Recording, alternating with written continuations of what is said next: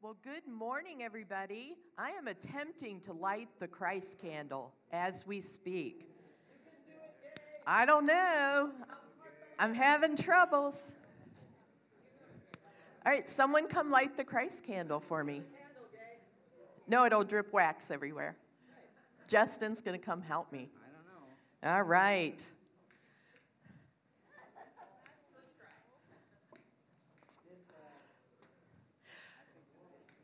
Good morning. Who has a Zippo in their pocket? There we go. Christopher.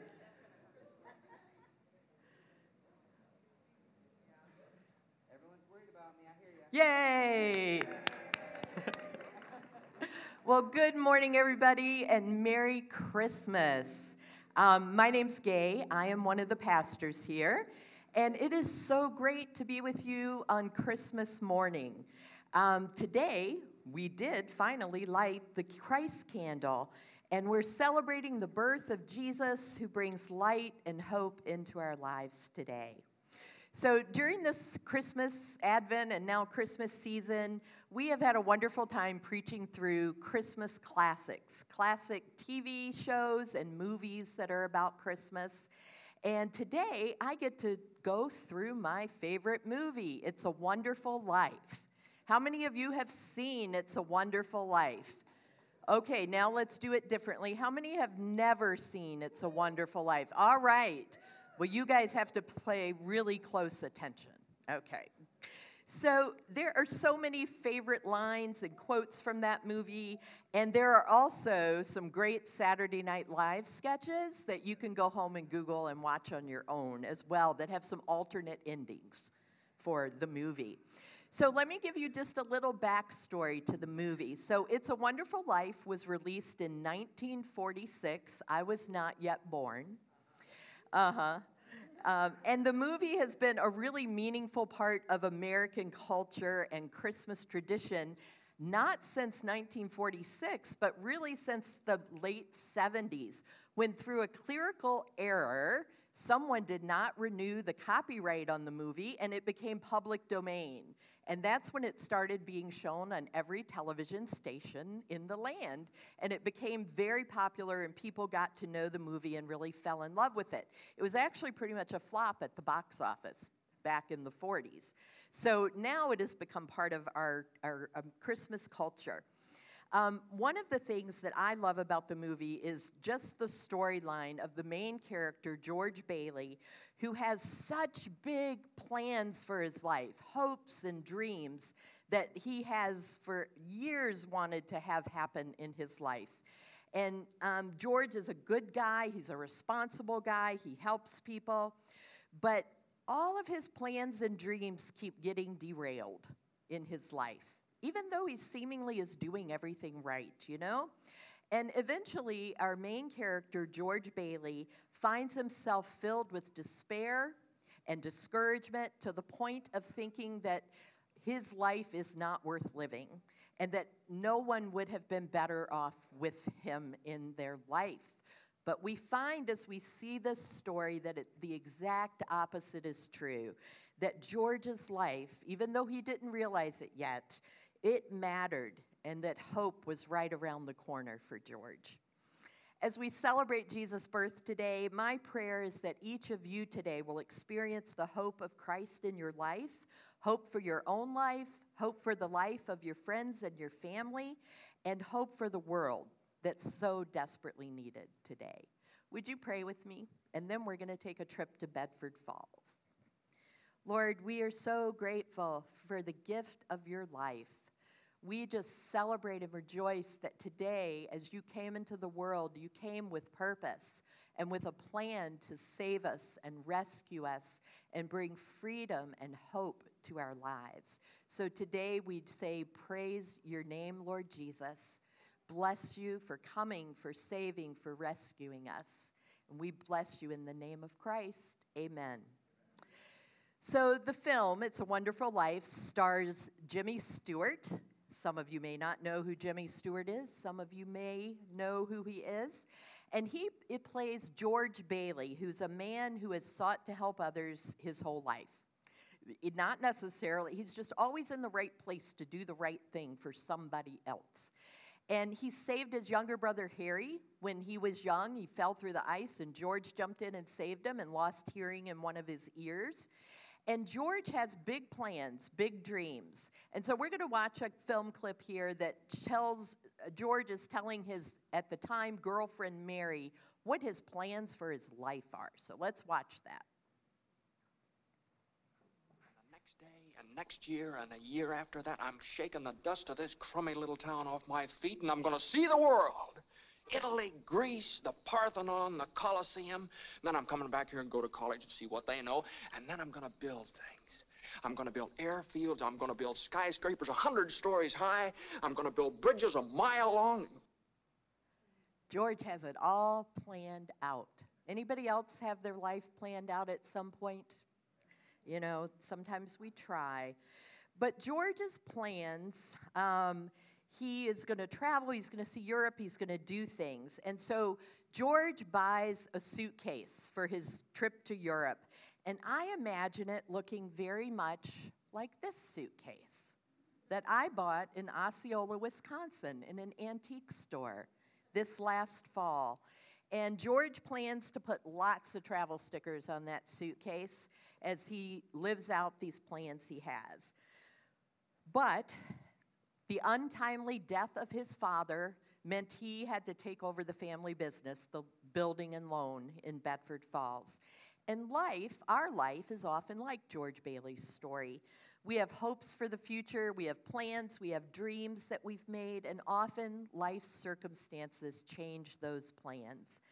And often we pivot, and we do okay with those changes, but sometimes after a while we get worn down when the things that we had hoped and planned don't happen, and we can get discouraged. The Bible tells us this in Proverbs 13:12. Hope deferred makes the heart sick, but a dream fulfilled is a tree of life. Have you ever felt like that in your life? Like your hopes and your dreams have been derailed by life's circumstances? Well, I don't think I'm alone in saying I certainly have, and probably some of you as well. Many of us, when that happens, we get stuck. We get stuck in the what ifs, or why didn't that happen? Why didn't this thing that I so wanted happen? And we look for answers in all kinds of places that are unhelpful, and we wait and we hope. Now, God's people were waiting and hoping for a Savior too, the Messiah, to come and to save them and rescue them and give them hope for their lives. In Advent, these weeks leading up to today, we remember the waiting of the ancient Israelites for God's promise to be fulfilled. And Isaiah 9 records this promise. It says, "Nevertheless, that time of darkness and despair will not go on forever. The people who walk in darkness will see a great light. For those who live in a land of deep darkness, a light will shine. For a child is born to us, a son is given to us. The government will rest on his shoulders, and he will be called Wonderful Counselor, Mighty God, Everlasting Father, Prince of Peace. His government and its peace will never end. He will rule with fairness and justice from the throne of his ancestor David for all eternity. The passionate commitment of the Lord of Heaven's army will make this happen." So God's people were waiting and waiting for this promise to come true, for the Messiah to be born and to make their lives better. But they had been waiting a long time. And how many of you know that sometimes hope is hard to hold on to in the waiting? What are you hoping for today? What hopes and dreams are packed away in your suitcase? And is your heart growing weary in the waiting?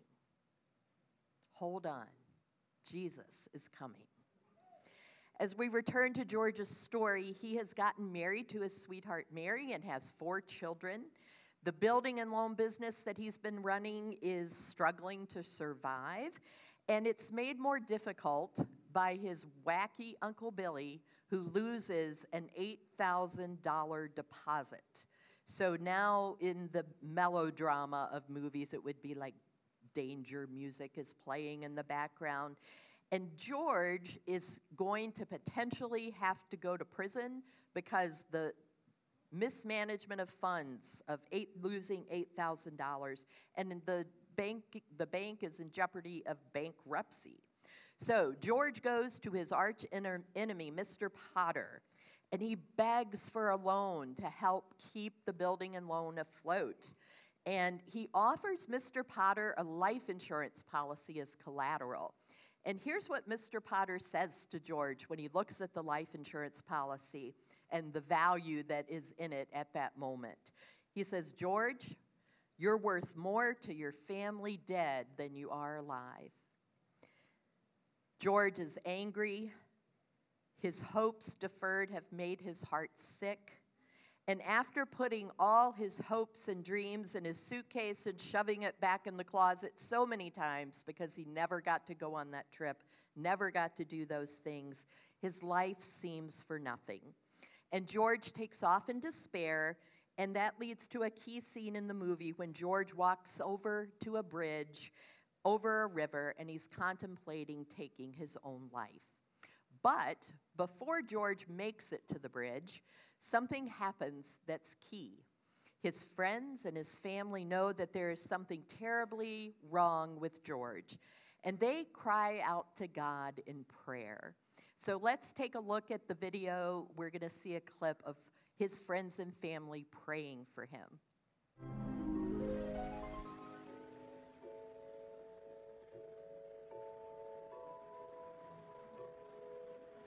I owe everything to George Bailey. Help him, dear Father. Joseph, Jesus, and Mary, help my friend, Mr. Bailey. Help my son, George, tonight. He never thinks about himself, God. That's why he's in trouble. George is a good guy. Give him a break, God. I love him, dear Lord. Watch over him tonight. Please, God. Something's the matter with Daddy. Please bring Daddy back. Oh, that's Zuzu praying for her daddy. So the people, his friends, his family, all these people that he doesn't realize he has impacted are crying out to God on his behalf. Do you have people in your life who will cry out to God on your behalf? Friends or family members? Or do you know people in your life who need you to cry out to God on their behalf? People that are in a desperate place and in need of God's help. Paul exhorts us in Ephesians 6:18 to pray in the Spirit at all times and on every occasion, to stay alert and be persistent in your prayers for believers everywhere. And Galatians 6:2 tells us, carry each other's burdens, and in this way you fulfill the law of Christ.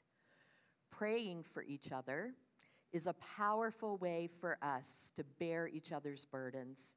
Taking another person's hand when they're struggling and walking alongside them and praying for them is a great way to bear that person's burdens.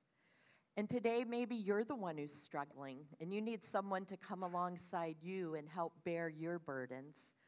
Find friends that can pray for you. Join a life group where people want to pray for you every week. Even today, after the service, there'll be opportunity to get prayer if you need it. But we need each other when we're struggling and when we carry burdens. So don't lose heart today. God is with you as you cry out for your friends, as you cry out for your family. God is with you in your own despair. So hold on, because Jesus is coming. So not only did George's friends and family pray for him, but George, in his own desperation, cries out to God on his own behalf. Let's watch this prayer.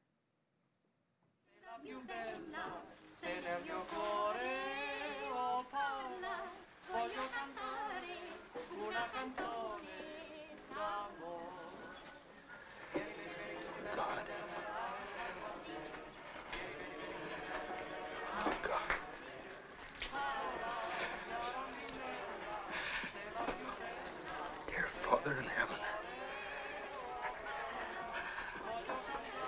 I'm not a praying man, but if you're up there and you can hear me,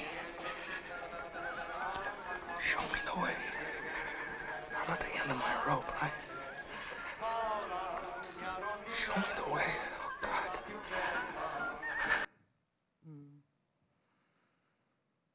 Has anyone prayed a prayer like that before?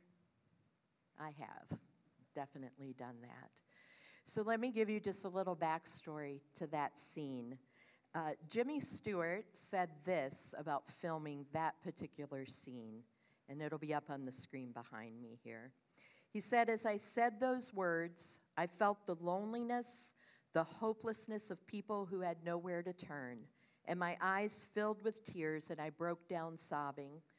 This was not planned at all, but the power of that prayer, the realization that our Father in heaven is there to help the hopeless, had reduced me to tears."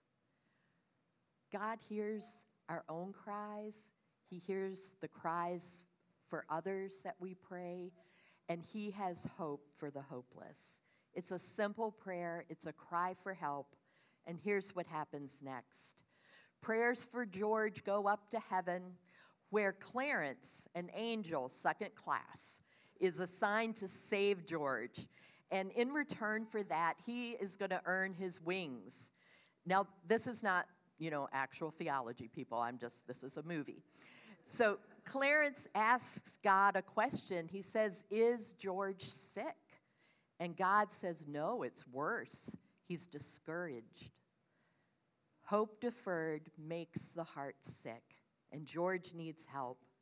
So George heads to the bridge, and he's planning to jump. But before George can jump, Clarence, the angel, dives into the water first, causing George to jump in and rescue Clarence instead of jumping in to hurt himself.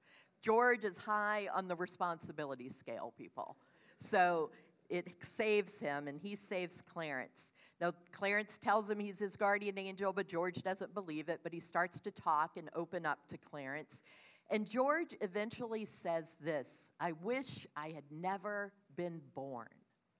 And Clarence, angel second class, in a stroke of brilliance, decides to grant him that wish and show him what life would have looked like for all the people around him if George had not been born. Have you ever wondered if your life mattered? Have you ever wondered if you have impacted anyone's life in a way that mattered? God created each one of you for purpose. God created you for a purpose. We read in Ephesians 2:10, "For you are God's masterpiece. He has created you anew in Christ Jesus, so you can do the good things he planned for you long ago." You have been created by God for a purpose. And before you were even born, God had plans for you. He had people that you were going to run into and talk to and encourage and support and pray for and visit in prison and feed and clothe. He had a plan for your life. And if you had the opportunity to see what life would have been like if you weren't in it, I want to encourage you today that I am sure, I am certain, that your life, that all the people around you have benefited from life with you, not life without you. And so George has this amazing change in perspective, and maybe you need a change in perspective today. We all do sometimes. And maybe you need to know your life matters. Hold on. Jesus is coming. So this new lens that George has been given and has been able to see his life through has reminded him that even though life did not turn out the way he planned, even though he didn't get to take his suitcase to Europe, it was not without hope. It was not a life that was hopeless. So George runs back once again after this journey of seeing what life was like without him. Clarence brings him back to the bridge, and George runs onto the bridge, and he prays another prayer in this movie, and that prayer changes everything. So let's take a look at George and his last prayer in the movie.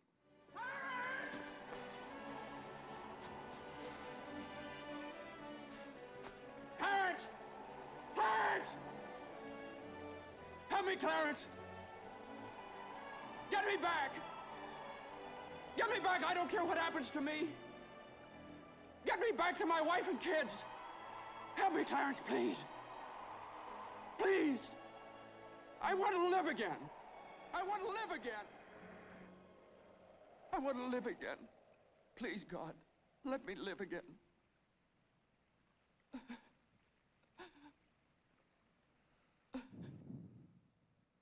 That prayer and that journey that Clarence took George on has restored his life. God has answered that prayer. And it causes him to have hope. And the scripture we read at the beginning of the sermon today talked about hope deferred, making the heart sick. But the second part of that verse says, but a dream fulfilled is a tree of life. And George realized that all those plans and all those dreams that he had packed away in his suitcase were not the things to hold on to. There was nothing wrong with them. They were not bad plans. They were good things, but they weren't the most important things. In the end, whether he lost his business or had to go to prison, the most important thing was his family, his friends, the relationships and the life that he had built over the years that was good.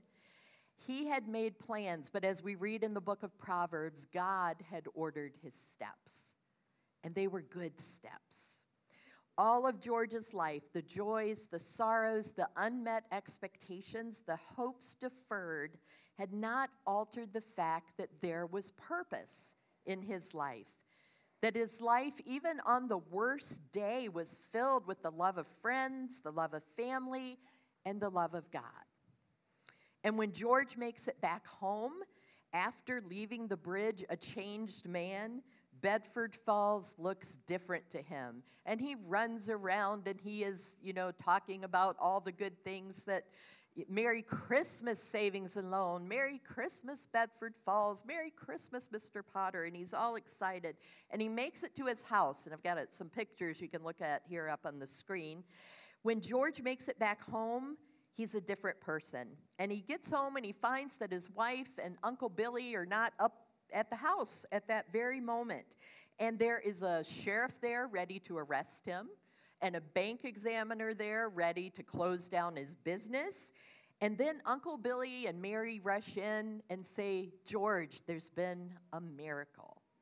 And Bedford Falls and all these people that George has influenced over the years had collected $8,000 so that this building and loan would not go under, that George would not go to prison, and the crisis was averted.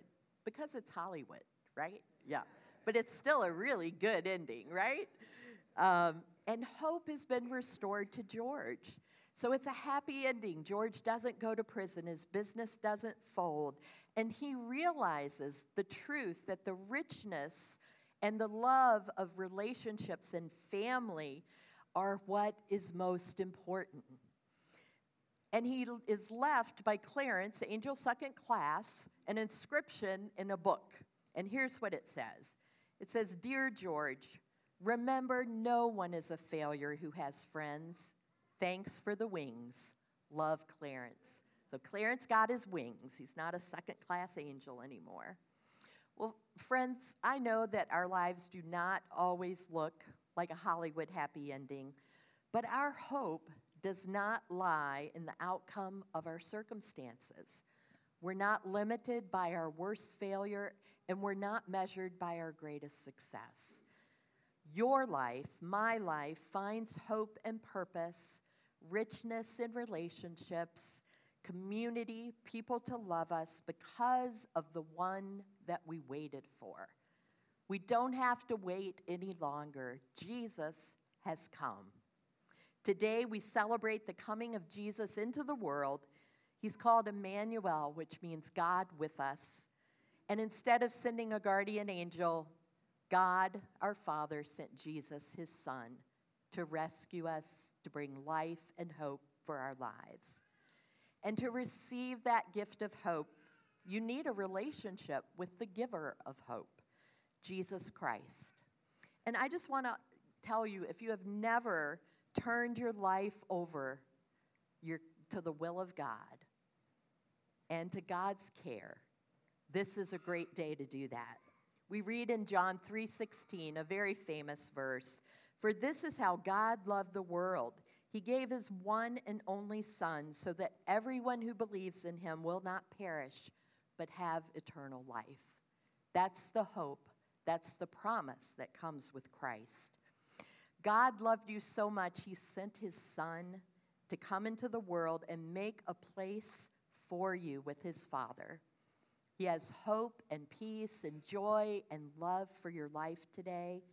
And if you would like to unwrap this gift of hope, I want to ask you to close your eyes and all of us pray together. And I'm going to pray a prayer that if you want to turn your life and your will over to the care of God today, this is a wonderful day to do it. Let's pray. Jesus, light of the world, I want to receive the hope that I've heard about this morning. Hope for my life to be forgiven, for the things that I've done that have hurt myself and others. I want hope for my life to matter and to be purposeful. And I want that same hope for my friends and my family. And so today I turn my life and my will over to you, Jesus. And I receive your love that changes me and changes the world. Thank you for the gift of life. In your holy name I pray. Amen. If you unwrapped that gift of hope this morning, if you prayed that prayer for the first time or the 100th time, tell somebody. You can tell me, you can tell one of our prayer folks that'll be up here to pray shortly. You could write it on your connection card. But we would love to connect with you and help you as you either start or continue to follow Jesus. You don't have to wait any longer. Jesus is here. He is born. He has come. He has come to bring you hope, to bring hope to your friends, to your family, and hope to our world. I'm going to invite the worship team to come back up. And as we go into this final week of the year, I want to give you 3 tips that you can help take this message into your week and into the new year, because it's right around the corner. So tip number 1 is to read Isaiah 9:1-7. It's the prophecy I read earlier that shows both the darkness people are in, the waiting, and then the promise that comes. And pay attention to the movement in these verses from hopelessness to waiting to the promise of hope being fulfilled. And then second, pray for God to fill you, your friends and your family, and the world with hope today. And then your due this week, I think, is fun. Now, I'm not going to be able to get my roommate, my housemate, to do it because he doesn't like his heart warmed. But watch It's a Wonderful Life. If you have never seen it before, or if you haven't seen it this year, it's a great New Year's movie, too, not just Christmas. So watch It's a Wonderful Life. Spend some time reflecting on where you might have lacked hope this year, maybe where you found hope, or where you were able to offer hope to someone. So today we're going to close with worship and prayer this morning, as we always do. And if you are on the River Heights prayer team, I would love to have some folks come forward and be ready to pray for people this morning. So I'll just stare at you till some of you start moving. There you go. Thank you. So we're going to close with worship and prayer this morning. And this is an opportunity for you to respond to the word of God that you've heard this morning and reflect on how God might be speaking to you about your own life. The band's going to lead us in worship, and there are going to be these folks up here that would love to pray for you. Jesus is here to meet you today. I have some thoughts about the way you might want to receive prayer, but you can get prayer for anything this morning. But if you did pray a prayer to turn your life over to Jesus this morning, come up and share that with one of our prayer folks, or you can talk to me out at the Welcome Center. I'd love to pray for you. And then Some of you might have a strained history with Christmas.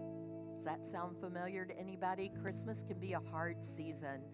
And if you have sadness or worry surrounding Christmas this year, come and let somebody pray for you. Help shoulder that burden that you might be carrying. I truly believe that God can rebuild your experience of Christmas. My mom died 46 years ago, 2 days ago, December 23rd. Christmas has always been tainted by that memory. And so I just want to let you know that after 46 years, which is a long time, over this last year, God has really restored joy to my life. And that's such a wonderful blessing, a wonderful gift. And I woke up on the 23rd, as I always do, and I remembered my mom. But I was not sad. I was remembering the good things, the good memories, the wonderful things. And it's perfectly fine to be sad. But God really has changed my perspective this year. He's given me a new lens. And God can do that for you. I believe it, because I would have said that would never happen for me. This is just my lot in life. It's what's in my suitcase, the hard memories, you know?